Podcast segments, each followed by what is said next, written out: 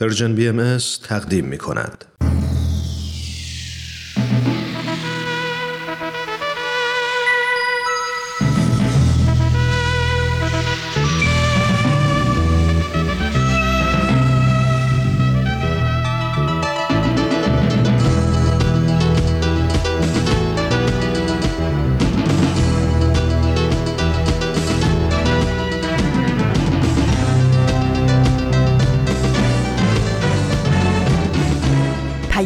دوست. برنامه ای برای تفاهم و پیوند دلها.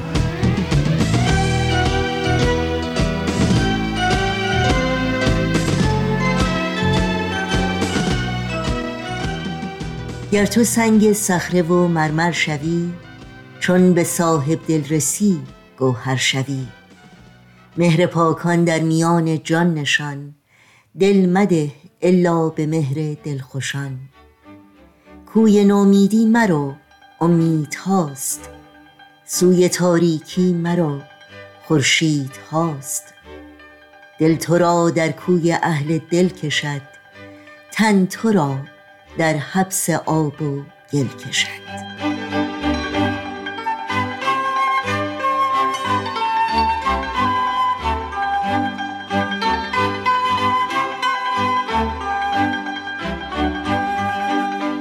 سمیمانه ترین درودهای ما به شما شنوندگان عزیز رادیو پیام دوست در هر کوی و برزن این دهکده جهانی که با برنامه های امروز رادیو پیام دوست همراه هستید.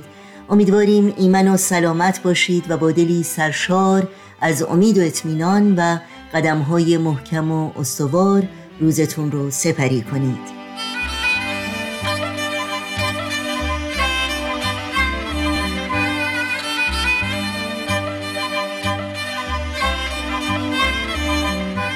پیام دوست این دوشنبه ششم تیر ماه از تابستان 1401 خورشیدی برابر با 27 ماه جوان از سال 2022 میلادی رو با ابیاتی ژرف و پرمعنا از مولانا آغاز کردیم. دیگر بخش هایی که در طی ساعت پیش رو تقدیم می کنیم شامل این روزها دوازده فانوس و اکسیر معرفت خواهد بود که امیدواریم همراهی کنید و از شنیدن برنامه ها لذت ببرید.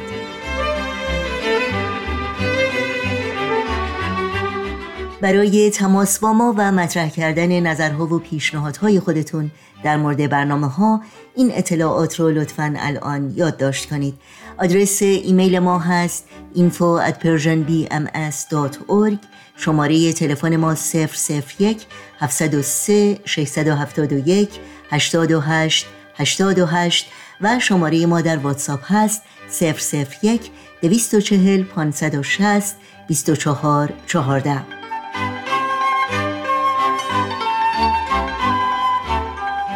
مجموعه برنامه های رادیو پیام دوست و برنامه های دیداری سرویس رسانه فارسی باهایی در شبکه های اجتماعی زیر اسم Persian BM در دسترس شماست.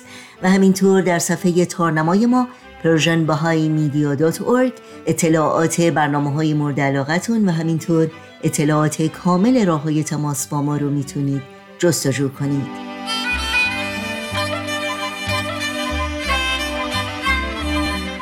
همچنین برای دریافت خبرنامه سرویس رسانه فارسی بهایی در صفحه نخست همین وبسایت در قسمت ثبت نام در خبرنامه ایمیل آدرس خودتون رو وارد بکنید تا اول هر ماه در جریان تازه ترین های این رسانه قرار بگیرید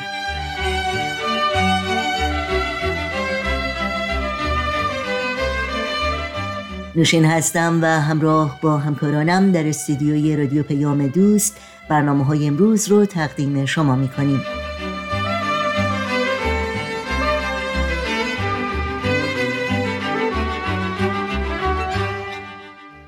و ما در بیانیه جامعه جهانی باهایی به مناسبت نشست استاکهلم پلاس 50 یا استاکهلم به علاوه پنجاه آمده است آیا بشر بر اساس این حقیقت که سرنوشت او و کره زمین به طرز جدایی ناپذیری در هم تنیده است اقدام خواهد کرد؟ استاکهلم به علاوه پنجاه یک نشست بین المللی زیست محیطی است که از روز دوم تا سوم ماه ژوئن 2022 در شهر استکهلم پایتخت کشور سوئد به مناسبت روز جهانی محیط زیست برگزار شد تا در راستای تحولی که منجر به اقتصادی پایدار و سبز مشاغل بیشتر و سیاره سالمتر برای همگان شود تبادل نظر کند و قدم بردارد. در بیانیه جامعه جهانی که بر دلایل ریشه‌ای تخریب در حال افزایش محیط زیست و اصول و طرحهای پیشنهادی برای اقدام تاکید می کند می برای اینکه اقدامات به میزان لازم افزایش یابد به درجات بسیار بالاتری از توافق نظر و اراده جمعی میان ملتها در مورد ارزشهای لازم برای پیشرفت بشریت در مرحله کنونیش نیاز است. در بیانیه جامعه جهانی بهایی که عنوانش هست یک سیاره یک زیستگاه موضوعات مهم دیگری نیز مورد بررسی قرار گرفتند. از جمله اصل اساسی یگانگی بشر به عنوان تنها شالوده اجتماعهای پایدار عدالت هم در فرایندها و هم در نتایج مشورت و تقویت توافق نظر در عمل و باز تعریف مفاهیم پیشرفت و توسعه. شما می‌تونید متن کامل این گزارش رو در سایت news.persian خط تیره مطالعه کنید. قطر بارانم من یکی هستم ولی یک از هزارانم در پی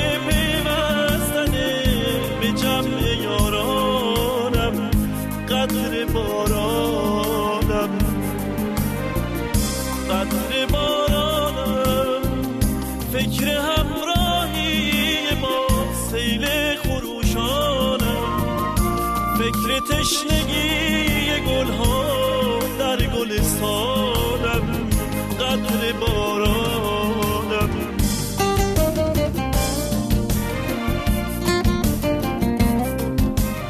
در این بخش از شما شنوندگان عزیز رادیو پیام دوست دعوت می کنم با برنامه دوازده فانوس همراه باشید.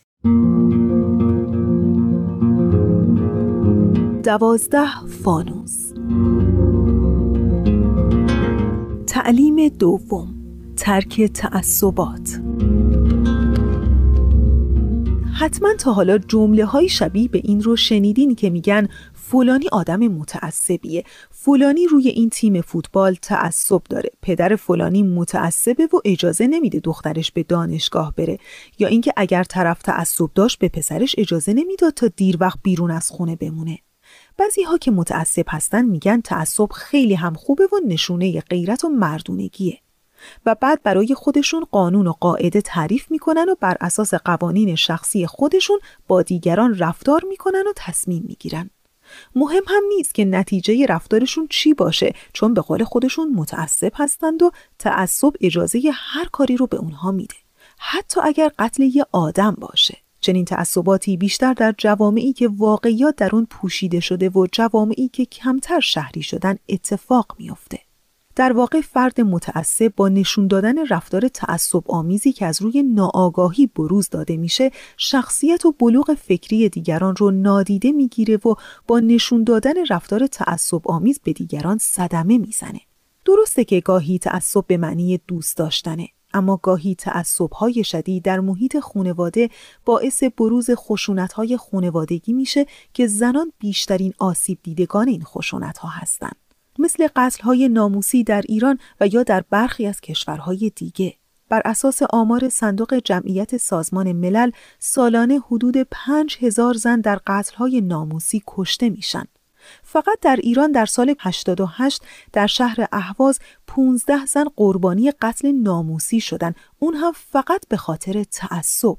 فرح دوستدار جامعه شناس معلف و کارشناس امور سیاسی در تعریف از تعصب بر این باوره که تعصب یعنی پیش داوری یعنی اینکه قبل از اون که انسان مطلبی رو کاوش بکنه و جنبه های مختلف اون رو بسنجه به طور عجولانه بر حسب اینکه چه مسائلی رو در ذهنش داشته و یا اینکه با استناد به نظریات دیگران در مورد یک مسئله قضاوت کنه. ظاهرا تعصب کم کم تبدیل به یه عمل کورکورانه میشه و هر رفتار و کلامی رو برای فرد متعصب توجیه می‌کنه. ولی ریشه این تعصب کورکورانه در کجاست و چطور در فرد شکل می‌گیره؟ بهروز ثابت کارشناس مسائل اجتماعی ریشه تعصب رو در جهالت می‌دونه. در میون همه تعاریفی که ازش به عمل اومده می‌تونیم نتیجه بگیریم که تعصب عبارت است از اون مجموعه احساساتی که از نوعی جهالت و نادانی سرچشمه می‌گیره. یعنی در اصل ریشه در جهالت و نادانی و در اثر جریان تعلیم و تربیت به صورت یک رفتاری ظاهر میشه و در شخصیت فرد نهادی نمیشه. مثل مثلا تعصب نژادی. این در حقیقت از نوعی جهالت و نادانی سرچشمه می‌گیره. چرا که بر این اساسه که یک نژادی می‌تونه بر نژاد دیگر برتری داشته باشه. نفس این تفکر نفس این شناخت یک شناخت غلطه. وقتی این شناخت غلط با احساسات توأم میشه و در مسیر تعلیم و تربیت بارور میشه و بخشی از شخصیت فرد میشه به صورت یک رفتاری ظاهر میشه که ما با اون رفتار رفتار تعصب آمیز میگیم.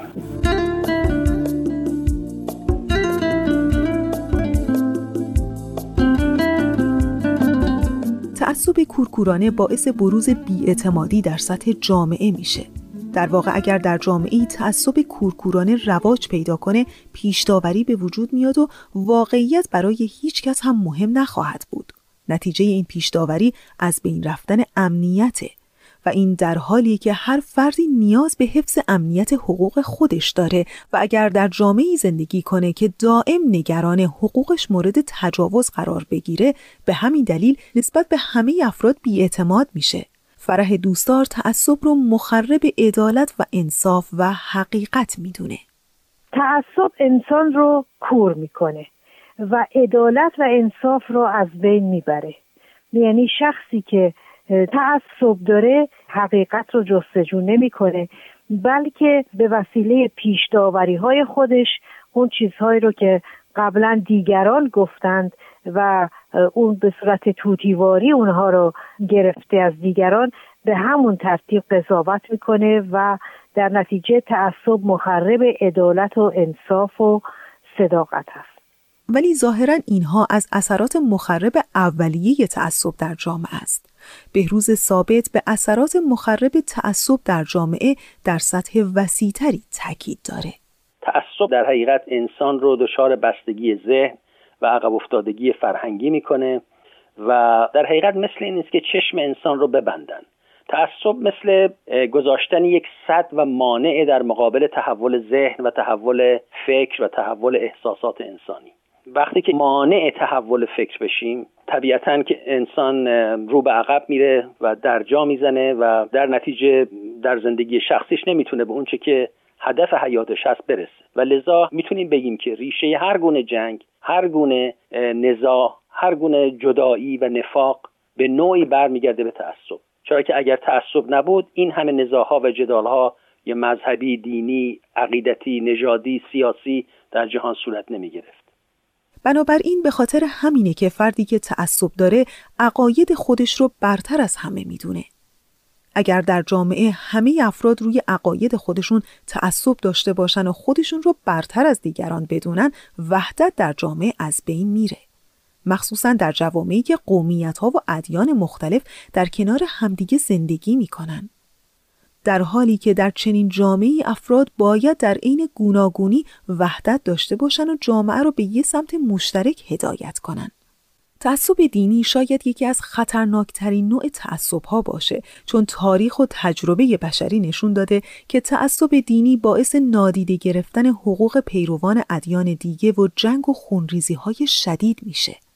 و نمونه بارز و واضح اون گروه داعشه که فکر می‌کنه عقیده دینی گروه خودش بالاتر از هر گروه و دین دیگه و بنابراین خودش رو مجاز به شکنجه آدمکشی و قتل عام پیروان ادیان دیگه می‌دونه. در واقع باید با پیروان ادیان دیگه به تعامل و مباحثه پرداخت نه جنگ و جدل بنابراین اگر ما فکر می کنیم عقیده ما درسته باید آگاهی خودمون رو افزایش بدیم و با مخالفان بحث کنیم نه جدل زیرا در جدل هر فردی می‌خواد حرف خودش رو ثابت کنه و بنابراین در نهایت نتیجه در بر نخواهد داشت. باید در قدم اول یاد بگیریم آگاهی های خودمون رو افزایش بدیم و بهترین ها رو انتخاب کنیم.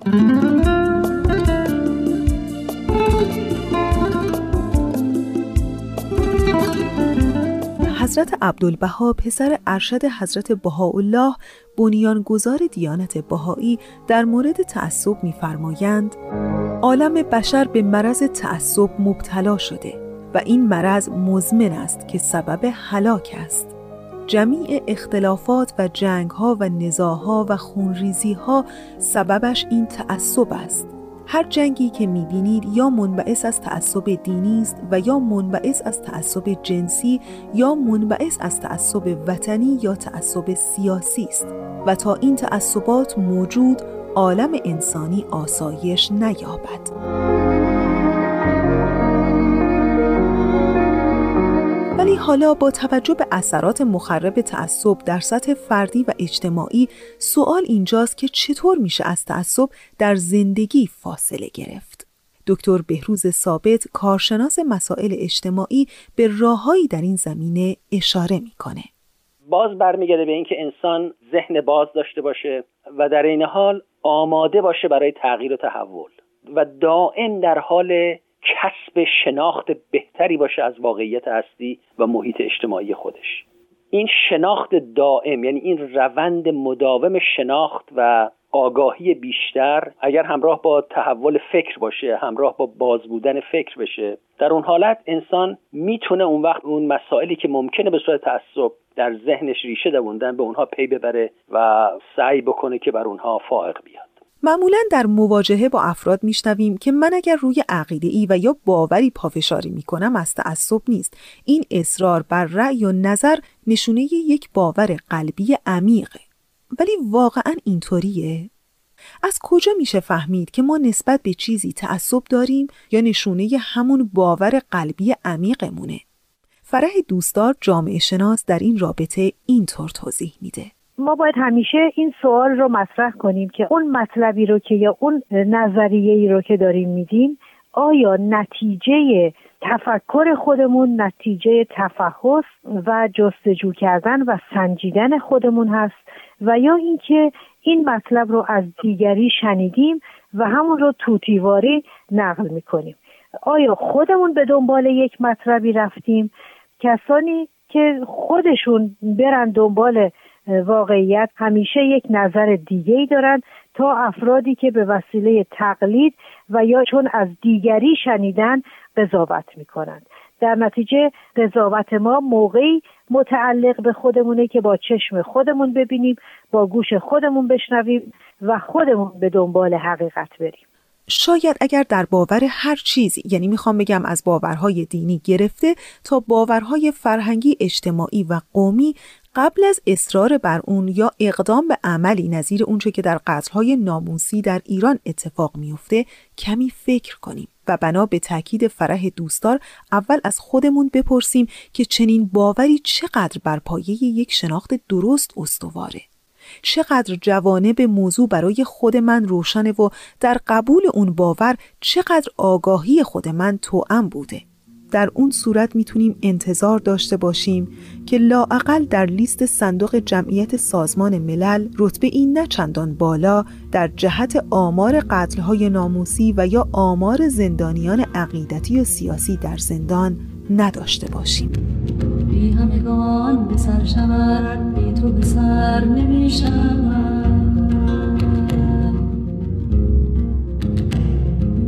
داغ تو داغ در این دلم جای دگر نمی شود جای دگر نمی شود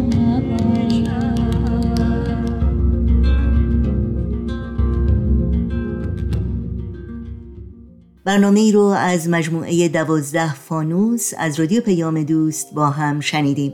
برای شنیدن مجدد این برنامه و دیگر برنامه های رادیو پیام دوست از شما دعوت می کنیم در شبکه های اجتماعی فیسبوک، یوتیوب، SoundCloud، اینستاگرام و تلگرام.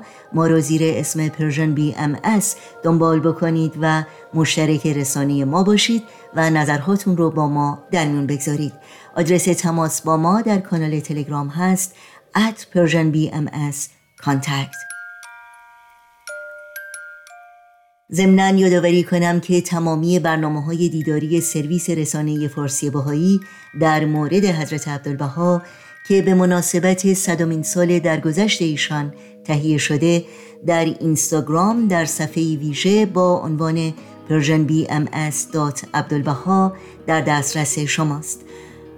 با این امید که شما از این برنامه ها نهایت استفاده رو بکنید و این سفر رو به دیگران هم معرفی بکنید به قطعه موسیقی گوش می‌کنیم و برنامه های این دوشنبه رادیو پیام دوست رو ادامه میدیم.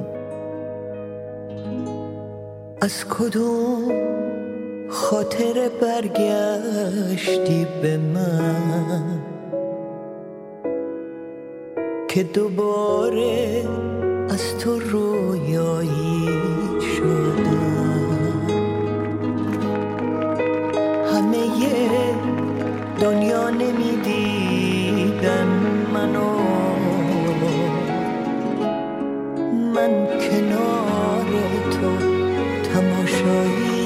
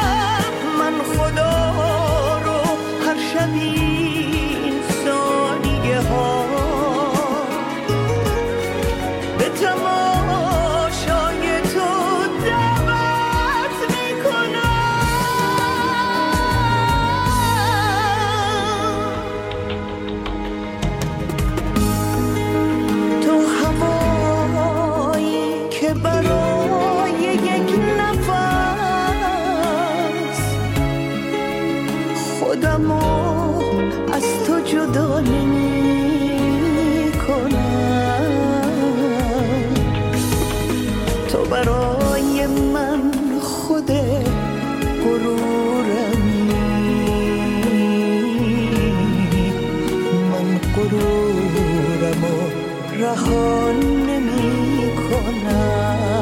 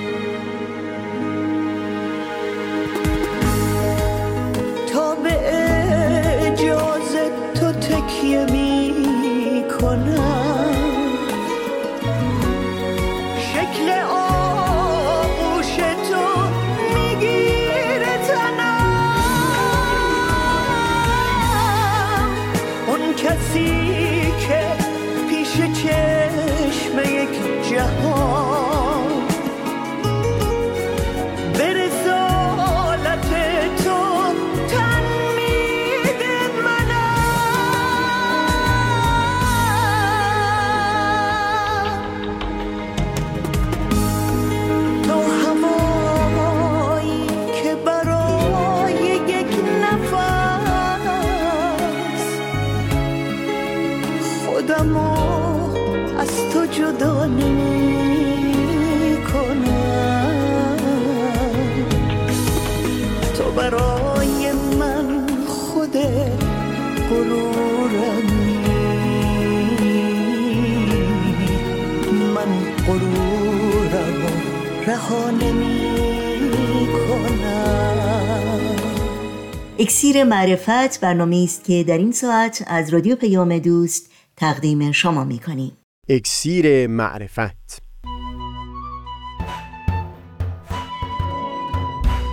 مروری بر مزامین کتاب ایقان این گفتار تار و پود زندگی شمهای روشن. از تا همامه ازلی در شور و تغنیست قلب را از سروش او بی بحر مکن. از تا همامه ازلی در شور و تغنیست گوش قلب را از سروش او بی بهره مکن. گوش قلب را از سروش او بی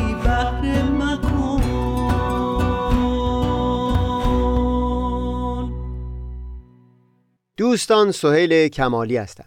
حضرت بهاءالله در کتاب ایقان اشاره می کنند که حدود 400 نفر از علما به ظهور حضرت باب ایمان آوردند.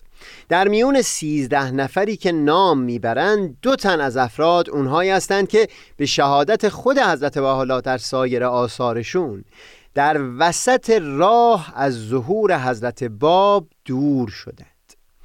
این رو کاملا در حاشیه و به عنوان نکته بسیار کم اهمیت تری بیان می کنم که شاید اینکه با وجود مقامات علمی بالای این دو نفس نام اونها رو در پایان اسامی اون سیزده تن و هم در کنار هم بیان کردند خالی از تعمد نبوده و بیانگر این بوده باشه که صاحب کتاب ایقان حساب اون دو شخص رو از بقیه جدا کرده باشه. در چندین گفتار گذشته اینطور نتیجه گرفتیم که ذکر نام این دو فرد از سوی حضرت بهاءالله به عنوان علمایی که به ظهور حضرت باب ایمان آوردند. می‌تونست منبع بینشی باشه در خصوص تفکیک و تمیز میان گوشه های مختلف ظهور الهی و اینکه این دو نفس صادقانه و خالصانه گوشه های از ظهور رو پذیرفته بودند. ما به تفصیل چندین و چند گفتار رو به وارسی این دیدگاه پرداختیم و سعی کردیم طبعات معرفتی که میشه از اون نتیجه گرفت و در فهم بسیاری نکته ها بهره برد رو تحلیل بکنیم. منتها تصور من سهیل این هست که ذکر نام این دو فرد در شمار افرادی از میان علما که به حضرت باب ایمان آوردند می‌تونه پدید آورنده بینش های دیگری هم باشه که تصور می‌کنم بشه سراغی از اون رو در سایر آثار حضرت بهاءالله هم گرفت. اجازه بدید در ادامه صحبتمون گفتگو پیرامون این بینش ها رو آغاز بکنیم.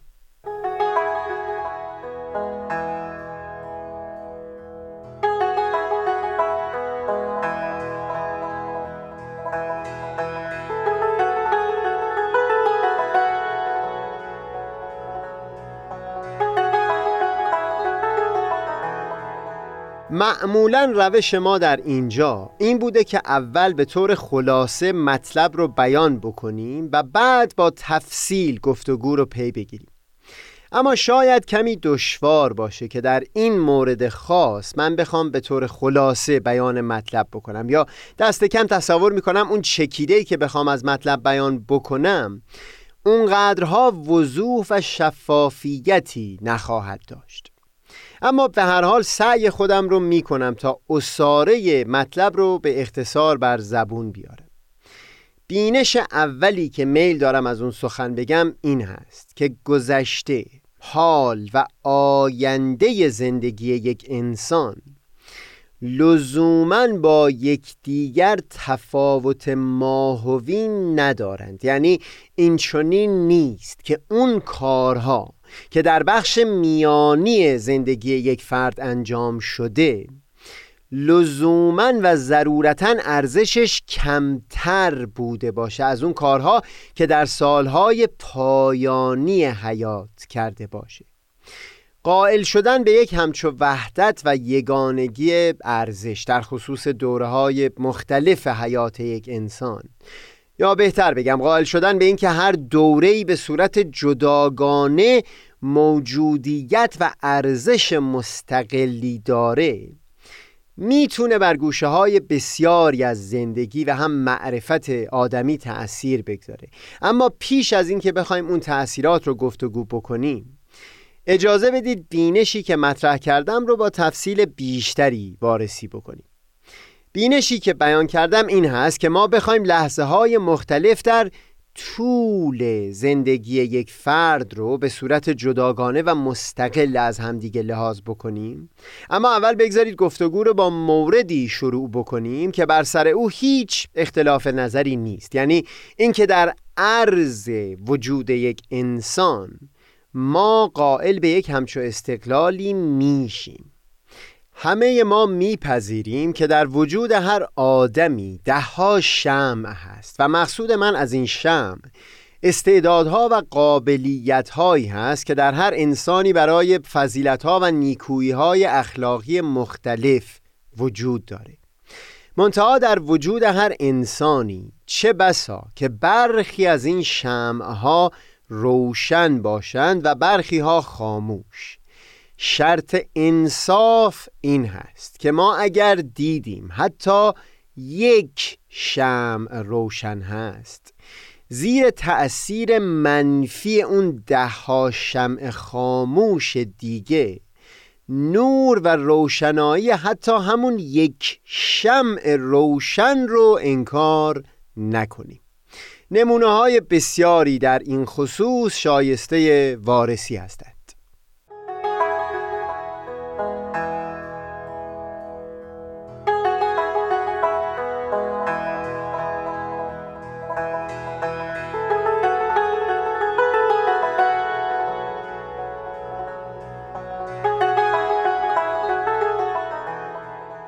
یک وقتی در گفتارهای پیشین به نقل از تفسیر فخر رازی این نمونه رو بیان کردم که مثلا در قرآن حتی در خصوص فرد قاتل بیان می کنند اخاهو یعنی برادر مسلمان فرد مقتول یا منصوبین او. این یعنی اون تاریکی بسیار بزرگ که بر وجود این نفس چیره شده رو دلیل بر این نگرفتند که تمامی روشنی های دیگه در وجود او رو انکار کرده باشد. همچنان ممکن هست که این شخص قاتل دارای سخاوت بوده باشه انسان وفاداری بوده باشه و بسیاری فضیلت های دیگه مثل شجاعت یا صداقت رو در خودش پرورده باشه. منتها در کنار همه اون روشنایی ها این تاریکی بسیار بزرگ هم در وجود او هست. قصاص یک قتل بر اساس بینشی که در قرآن بیان میشه در واقع تلاشی هست برای اینکه قدر و ارزش اون روشنایی های دیگه همچنان محفوظ و برقرار بمونه و این تاریکی بر تمام وجود اون شخص چیره نشه. در تاریخ هم اگر بخوایم نمونه های بیان بکنیم به عنوان مثال حاجی محمد کریم خان کرمانی شخصی بود که اولین کتاب ردیه رو بر ظهور حضرت باب نوشت و هم سبب آزار و اذیت چندین تن از پیروان اولیه حضرت باب شد. منتها یکی از محققین بهایی دکتر آرمین اشراقی. در مقاله‌ای که پیرامون اون نوشتن به خوبی نشون دادند که هیچ خدشهی بر صداقت او در انتقال مطالب پیرامون ظهور حضرت باب وارد نیست. تا جایی که اگر ما دسترسی به یکی از آثار حضرت باب نداشته باشیم همین که کریم خان در ردیه خودش اون رو نقل کرده باشه تا حدود زیادی میشه به اون اعتماد کرد و من خاطرم است که یک وقتی در دوران بغداد شماری از علما احاطه محمد کریم خان بر لغت و یکی از نظراتی که بیان کرده بود رو ریشخند می‌کردند. در میونه اون بحث حضرت عبدالبها به طور اتفاقی در اون مجلس حضور پیدا کردند و خطاب به جمع حاضر بیان کردند که هرچند کریم خان اقدامات زیادی علیه این طایفه انجام داد. اما انصاف لازم است که در این مسئله حق با او هست و از مراتب علمی او در اون زمینه خاص دفاع کردند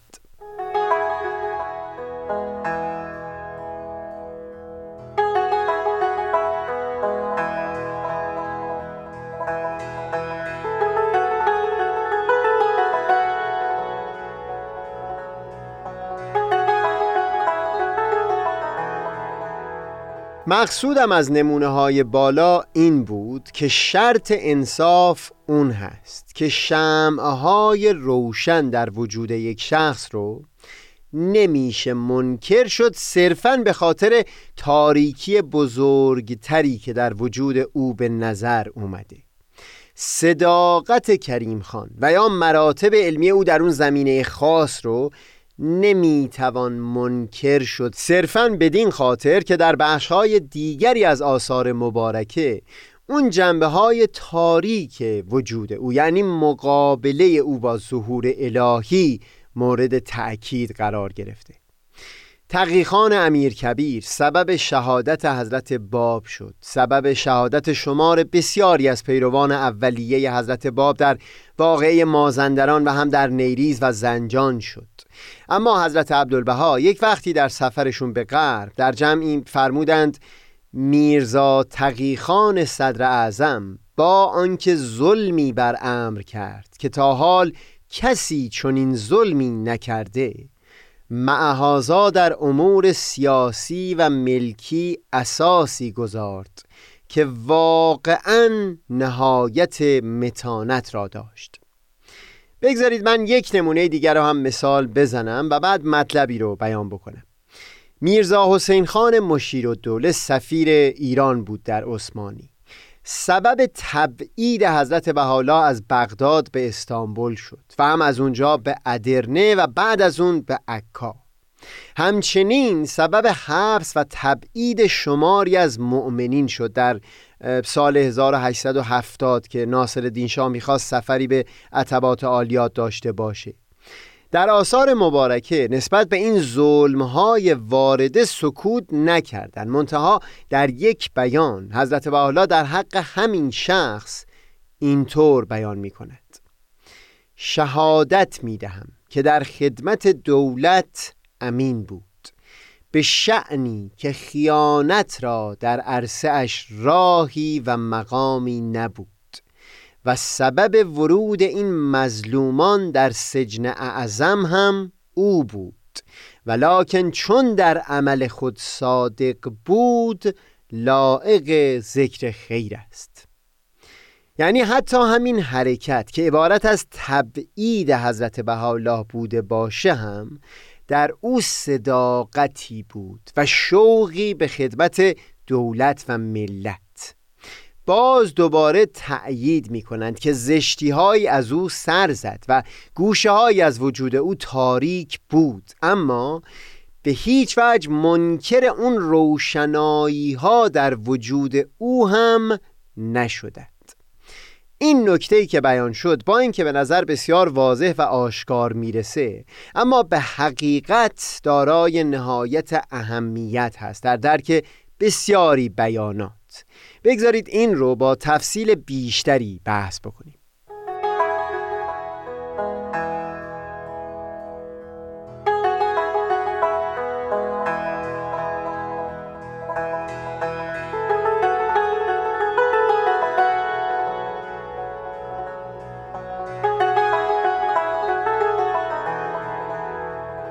در آثار مبارکه بسیار دیده میشه که سخنان کاملا متفاوت و یا حتی گاهی به ظاهر ناسازگار در حق یک شخص بیان شده.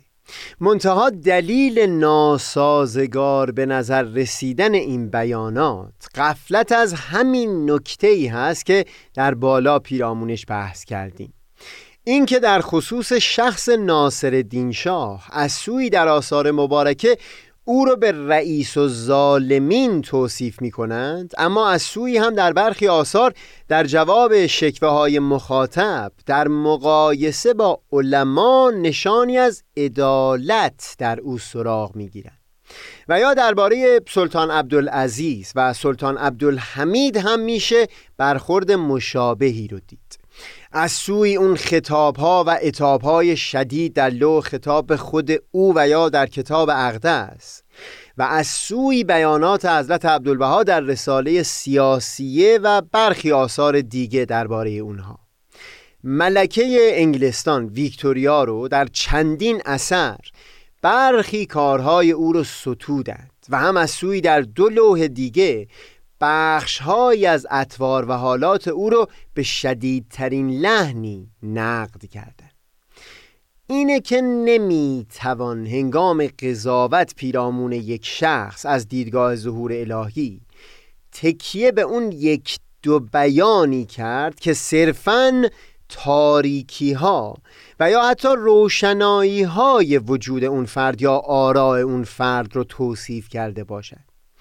نه درباره ملاحادی سبزواری نه درباره ولتر نه محی دین عربی نه ملا صدرا و نه هیچ نفس دیگهی نمی‌توان استناد به اون یک دو بیانی کرد که فقط برخی گوشه ها از وجود و آراء اون شخص رو توصیف کردند.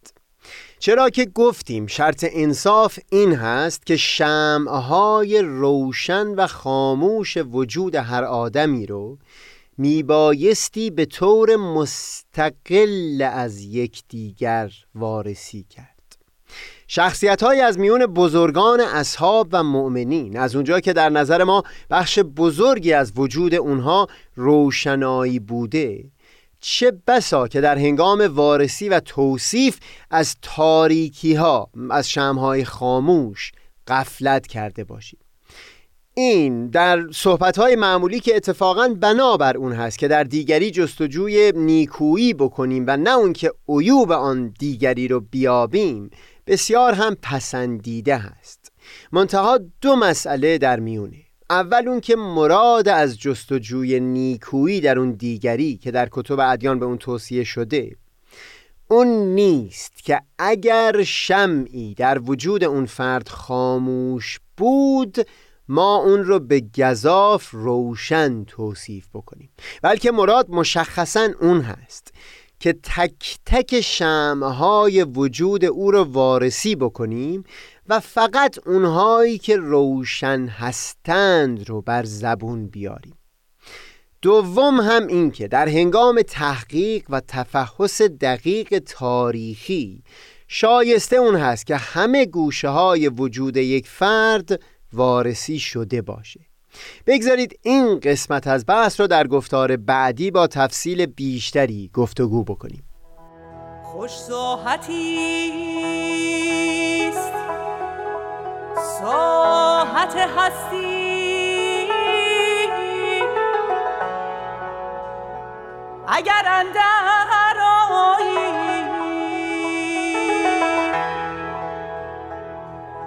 و نیکو بساتیست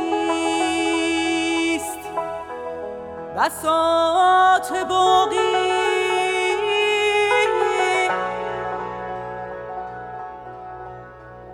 اگر از ملک فانی برتر خرامی.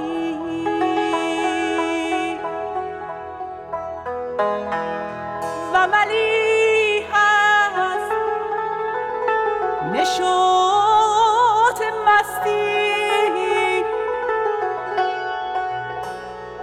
اگر سوغر معانی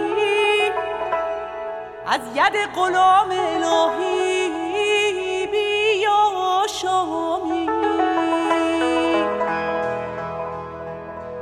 اگر به این مراتب فائز شوی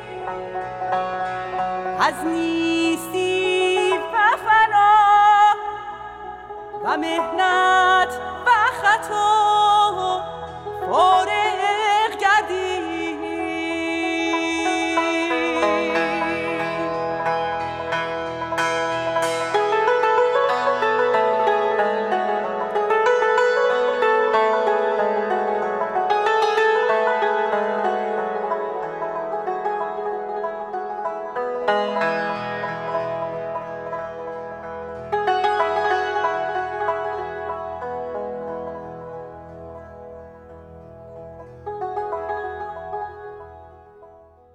شنوندگان عزیز به پایان برنامه های این دوشنبه رادیو پیام دوست می‌رسیم.